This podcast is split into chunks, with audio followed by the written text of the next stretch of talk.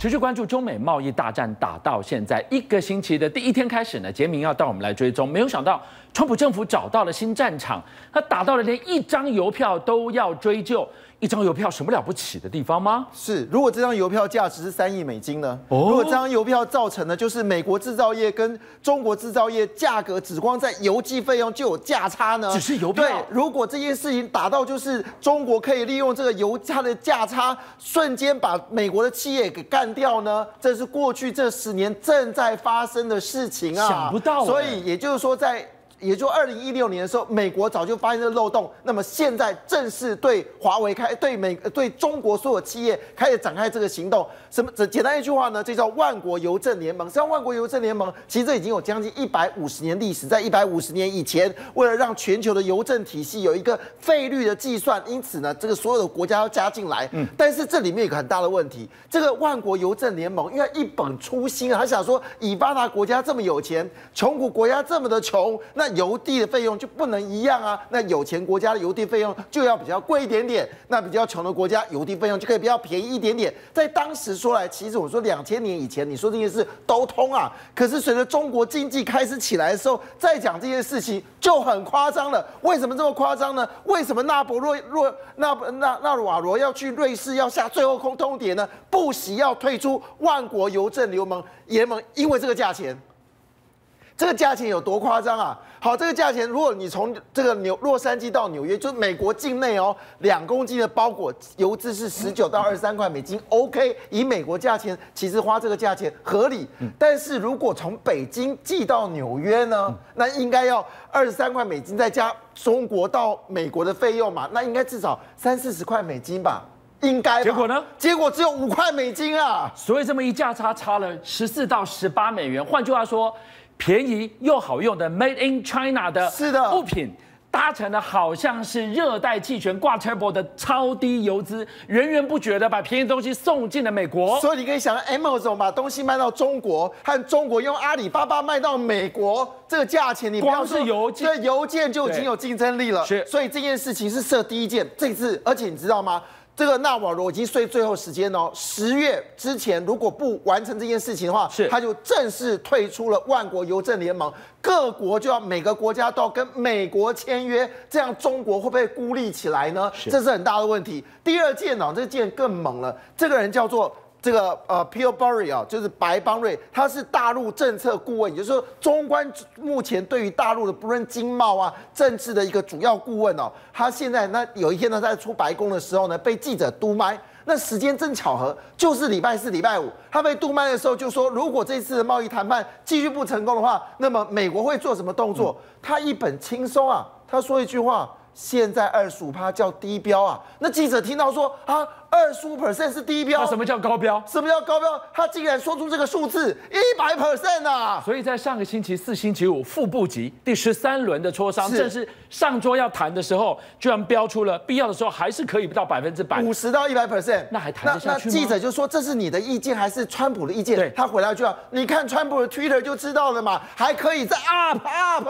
好，这是第二次见，我觉得第三次见哦更猛，这是完全阻绝未来中国到美国的任。任何的窗口都没有了。我先讲这个故事之前哦，先讲一个案例哦。这家公司非常的厉害，它是美国很重要的一家锂电池的公司。好，那么这家公司呢，它快要倒了。那么中国想要快要倒呢，赶快要去买它，出价呢将近四点五亿美金。好，但是呢，美国说不行，这家锂电池公司呢太重要，以这个国安机密、国安的这个这个我们说的这种所谓的关键技技术呢，不卖出去，就这家公司撑不住了，它叫 A 一二三，就倒掉了。倒掉之后呢？哎。破产法不归财政部管呐、啊，所以这个中国的企业直接用破产在破产法庭直接把它买下来了，而且价格美国政府了，对，价格比四点五亿美金还要更低。那不止这样的案例太多了，因此他们这次加了一件事情，就是绝对不能用破产巧门把关这个关键技术给卖掉，正式堵绝中国任何想要取得所谓关键技术、关键基础建设，还有包括一些各资，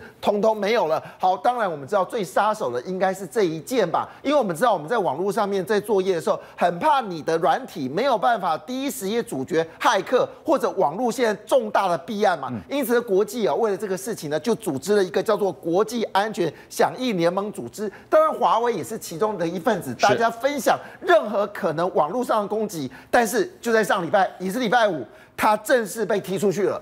这个事情一踢出去，告诉一件事情哦，全世界任何最新的骇客讯息，华为完全不能分享。人们就会想说，那我用你华为的东西，我不能分享全球最新的网络攻击，那我是使用者，我用你的系统。那我会不会网络攻击而没有办法抵抗呢？好，这个事情恐怕对华为是开棒一枪，狠狠的一枪啊！好，中美大战你可以看到，美国不断不断的在退群组。这个第一个讲到的万国邮政联盟，我计较邮资，对你如果不改，我就退。是这个地方是把华为给踢出去，一样是退群组的概念。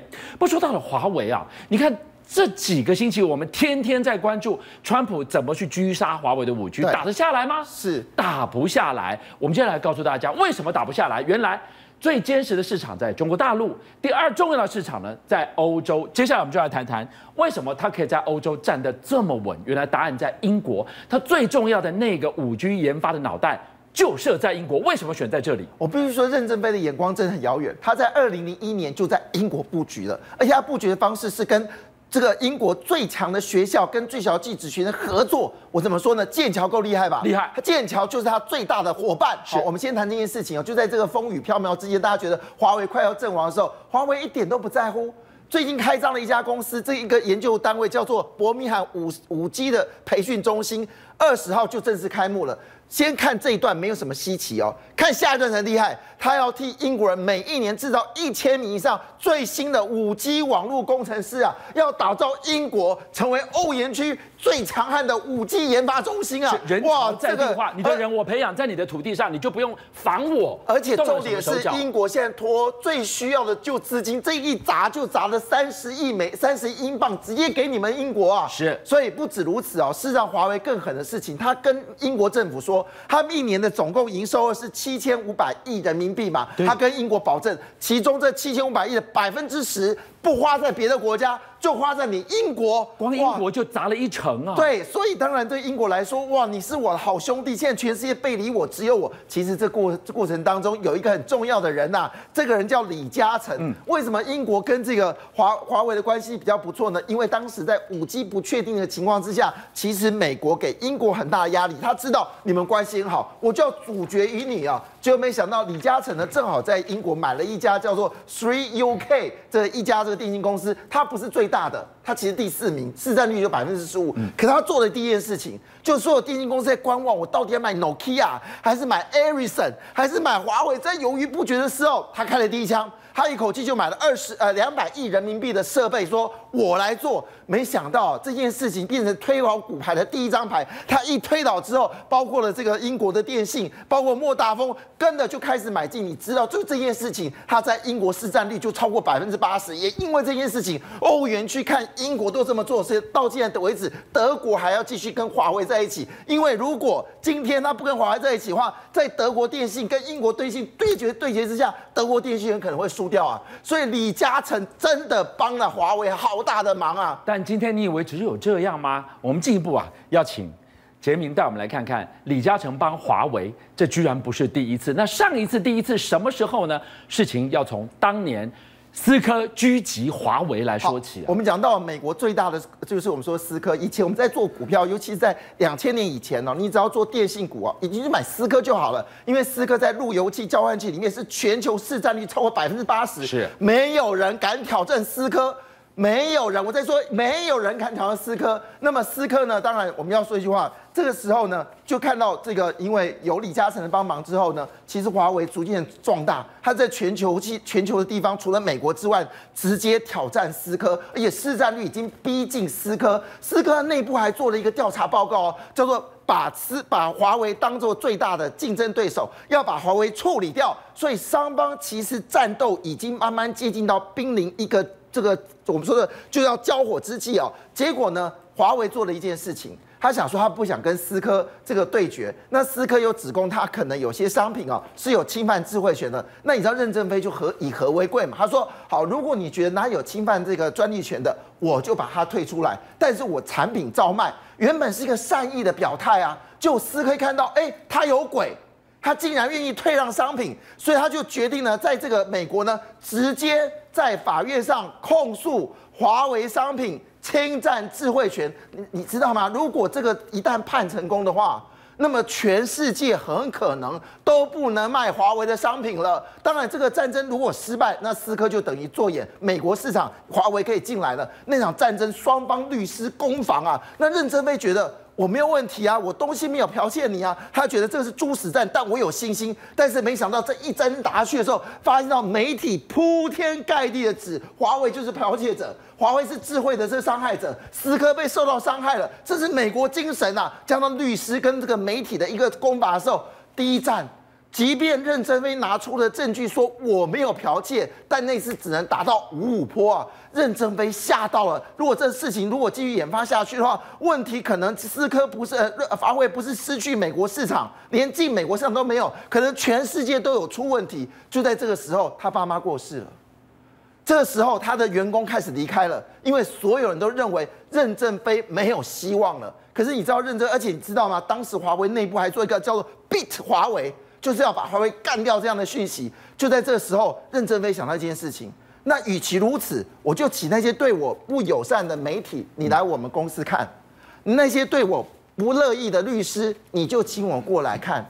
然后他用非常低调的方式在媒体上面发表，我们并不是要去抢思科，而是提供你另外一个选项，因为我的价格是比他便宜二十 percent，但我真的没有剽窃。再输这一步的话，华为任正非没有退路了，是的，他走不出去了，是的。最后他也决定以其人之道还治其人之身。当时钱伯斯你发动舆论战，他也开始邀媒体，邀美国的主流媒体，你来看，邀到大陆来看。是的，而且你知道吗？其实这场战争打到什么程度？你知道，打到任正非在晚上的时候竟然嚎啕大哭，压力大到这个程度，不是只有失去父母亲了，连他骨干都离开了。你想这个战争，任正非能输吗？当然，任正非最后就请了，就是美国最优秀、最有名气的大学，直接你进来检查，就这些大学进来发现到。哎，这些专家说没有啊，你用的系统跟思科的系统是不一样的啊，你自己有研发出自己的方向，你为什么不说清楚呢？嗯、任正非就说：“我有机会说清楚吗？”嗯、好，这个讯息就在斗大的媒体出现说，说其实华为用的系统跟思科的系统是没有问题。就在二零零三年十月份，他赢了。你看，二零零三年距离现在几年？十六年前，十六年前你看我不起，你去告了我，你紧咬不放，你要把我干掉。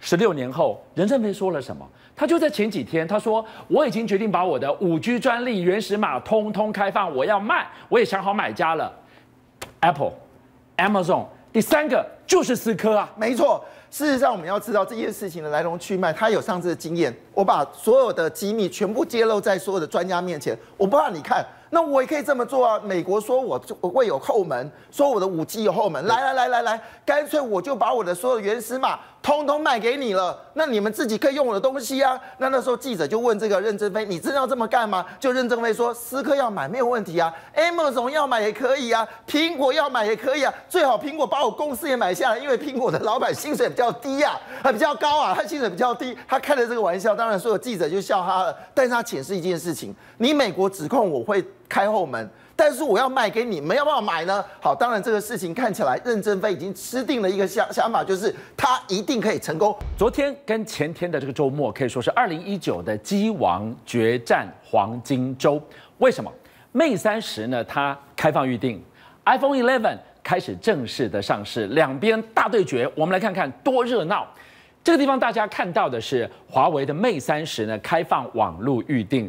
强强棍到一个什么程度？我们先给大家看到的是京东预售的部分。你看，这是华为 Mate 三十麒麟九九零，好，四千万的这个镜头，你知道已经多少人预定了吗？一万三千多件了。好，再往下看，这个也是京东预售的另外一个位置，我们找到了，订的多少？七万两千多件了。再来，这个地方是天猫，天猫订了多少？三万，将近三万五，Total 加起来，天猫加京东 Mate 三十。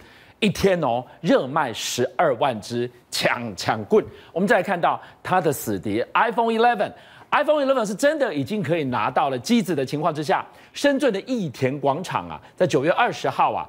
大排长龙，这个是礼拜五啊，上个星期五，为了排一支 iPhone 11，热腾腾的拿到了这个 iPhone 11之后呢，大家要尬什么？当然是尬镜头，尬这个拍照的功能。您来看到这两个功能，第一个 iPhone 11，你给它拿去夜拍，居然出现了这个绿画面，哇，这是怎么回事啊？这一条一条的新画面，哎，这个是刚刚到手的耶。再来。当这个 iPhone 11你去给它拍这个所谓的建筑的这个边边的棱角的时候，居然出现毛毛的这个黑色的这个毛雾状的，怎么会边缘去模糊掉了呢？是不是代表它的镜头有 bug？我们不知道。但是这两张照片呢，在网络上不断不断的发酵，有这样的情况，这样的发酵当然是不妙啊！会不会影响 iPhone 11的销售量？但人家讲了，这些大陆消费者很有趣哦，人前说挺华为，转个身立刻去买。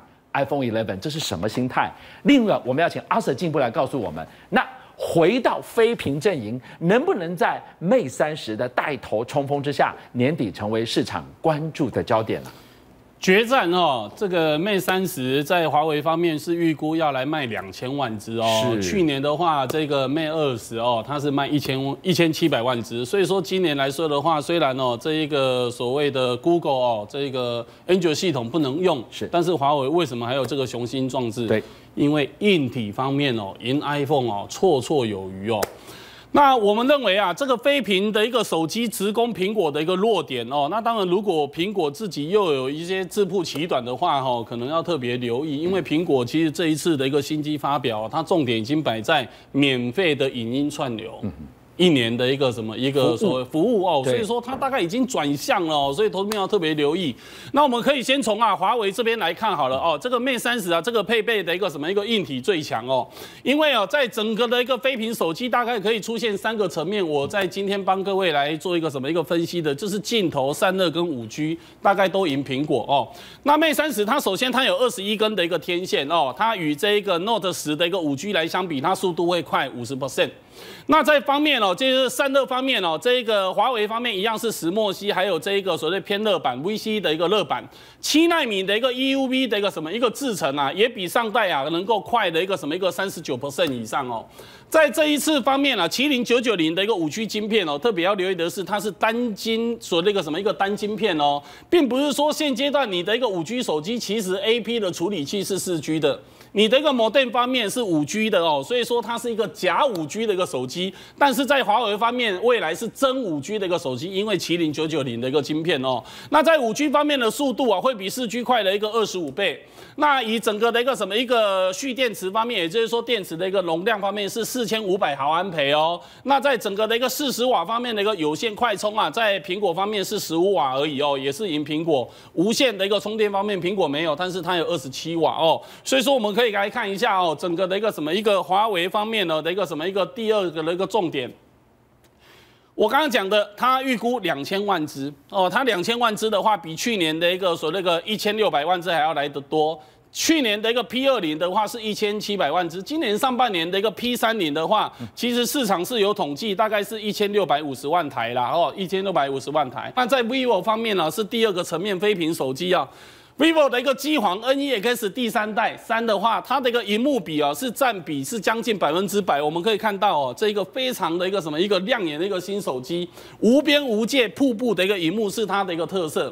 而且这个 E3 的一个 Super 的一个 AMOLED 的一个面板啊，是号称哦，因为蓝光啊对伤眼的一个程度是比较加重哦，它是能够有效的比原先的一个 E2 哦减少的一个四十二趴的一个蓝光的一个搭载哦。所以说以整个的一个什么一个飞行飞。非屏手机方面，vivo 也是非常有卖点哦。那再我们来看一下，也就是说镜头哦，镜头是最重要的一个层面哦。现在所有的一个非屏手机的一个镜头，大概都已经啊上升到六千四百万的一个画素哦。以红米来说的话，Note 八的一个 Pro 级哦，红米一支大概是七千块而已，合台币七千块。还有一个 Realme 的一个什么一个 XT 哦，还有一个 vivo 的一个刚刚讲的一个什么一个所谓的一个 NEX 的一个三第三代，它一个主镜头都是用六千四百万。万的一个画素。那三星的话，A 七零 S 也会采用六千四百万的一个画素哦。所以说整体来说的话哦，包括这个 Galaxy 的一个 S 十一也是配备了一个六千四百万的一个画素的一个镜头，所以说都赢了整体的一个什么一个苹果。那为什么六千四百万素这么重要？刚刚有讲，如果说你的一个远方的一个镜头会比较模糊的话，你用六千四百万的一个画素的一个镜头会非常的一个清楚。哦，这个就是飞屏手机的一个强项哦。那我们来看一下哦。在整体来说的话，在镜头方面哦，也就是说，目前市场上五 P 跟六 P 的一个塑胶镜头都会提升到七 P 哦。那华为的一个 Mate 三零呢，也都是采用七 P 的一个镜头。明年度的一个 iPhone 的话，也渴望来采用所谓的个七 P 的一个镜头哦。那至于说在三星的一个 Galaxy 的 S 十一跟 Note 十一也都采用七 P 的一个镜头，所以说在整个的一个镜头方面呢，我们认为也是来做一个什么一个程度的一个上升哦。所以我们可以来看一下哦，也就是说这些受惠股。到底在哪里哦？那整个的一个镜头，包括七 P 的方面哦，这个其实第一档的一个受惠股就是三零零八的一个大力光哦，包括七片的一个塑胶镜片，六千四百万画素的一个镜头。那我刚刚已经讲过，其实今年二零一九年啊，这整体的一个所谓七 P 啊，这整个的一个七片镜头的一个出货量大概只有六千万只，但是明年度的话可以放大到二点六亿只，那在后年方面可以成长到四点三亿只。那华为方面的一个 Mate 三零的一个 Pro 级哦，它是用了一个。两个七 P 的一个镜头，我们可以来看一下三零零八的一个什么一个大立光。之前呢，有外资的一个机构啊，在这一个所谓跌破三千八百块的时候，放一些报告在打压它，就跟瑞昱一样。结果因为啊，整个的一个什么一个误导啊，让很多的一个散户可能都杀低了。这一波来创新高哦，整个的一个均线都已经站上了哦。以今天来说的话是收平盘哦，它也没有来做一个回跌，因为今天大盘是跌十点。那再加上整个外资的一个什么一个持续的。买盘已经加上今年已经连续十三天买超台股哦，所以说后市如果大立光能够有效的一个再往上来挑战之前高点四四二五的话，可能台股一万一千点就有效的一个站上了哦哈。那第一档三零零八的一个大立光是这样，那我们来看一下第二档三三二四的一个双红哦，这一个均热板。它的一个散热，刚刚讲到飞屏手机的一个商机啊，这个散热方面是用石墨烯，还有这个所谓的偏热板 VC 的一个热板啊。那双鸿啊，它啊领先所有的同业大概是半年以上的一个制程，所以说它算是领先的一个主轴。他认为手机的一个均热板的一个出货量已经是正式超越这个导热管，所以说预计啊，这个均热板的一个月产能啊，会由六百万、八百万，甚至于第四季冲到一千万。在富邦证券方面是估啊，今年度的一个双红的一个获利会跑出来超过十块钱以上，所以说我们可以看一下三三二四的一个双红，其实在上礼拜五的时候啊，整个外资的一个法人已经开始在做一个什么一个大幅度的一个买超，今天的一个双红啊，又在震荡之后来做一个尾盘的一个收高，之前的高点两百零六块呃两百零九块啊，是由所谓的一个外资的一个分析师又来做一个误导大众啊，来做一个所谓偏空的一个报道，这一波又合理的一个洗盘。那公司派开法说会这边做一个澄清，来有效的一个拉抬，看看近期能不能够有效的一个突破两百零九块来再创新高哦。这是第二档的一个个股，那第三档个股则是今天呐来创新高的三零三七的一个新星哦。因为五 G 手机的一个需求是非常的一个强劲啊，五 G 的一个通信的那个晶片啊，对于这个 IC 载板方面的一个需求是非常大的一个需求哦，已经从原先的一个什么一个六到十层啊，提升到所谓的一个八到二十层，而且载板的一个面积啊，从所谓的三十七点五平方毫米哦，扩大到五十平方毫米，这相当于整个的一个需求啊，增加了一个两倍以上哦。所以说三零三七的一个新星哦，其实啊，我在六月四号也跟各位介绍过，当时才二十九块哦，在今天已经创了一个波段的高点四十八点四零哦，而且啊，整体的一个短中长期的均线都是来做一个五福临门的一个什么一个向上的一个正面性的一个表态。所以说以今天来说的话，量价也是合理的一个微幅放大哦。看看后市能不能够持续由法人这边啊来做一个推升股价的一个动作的一个产生吧。所以我们看到了从五 G 然后到散热，和它的整个硬件来讲。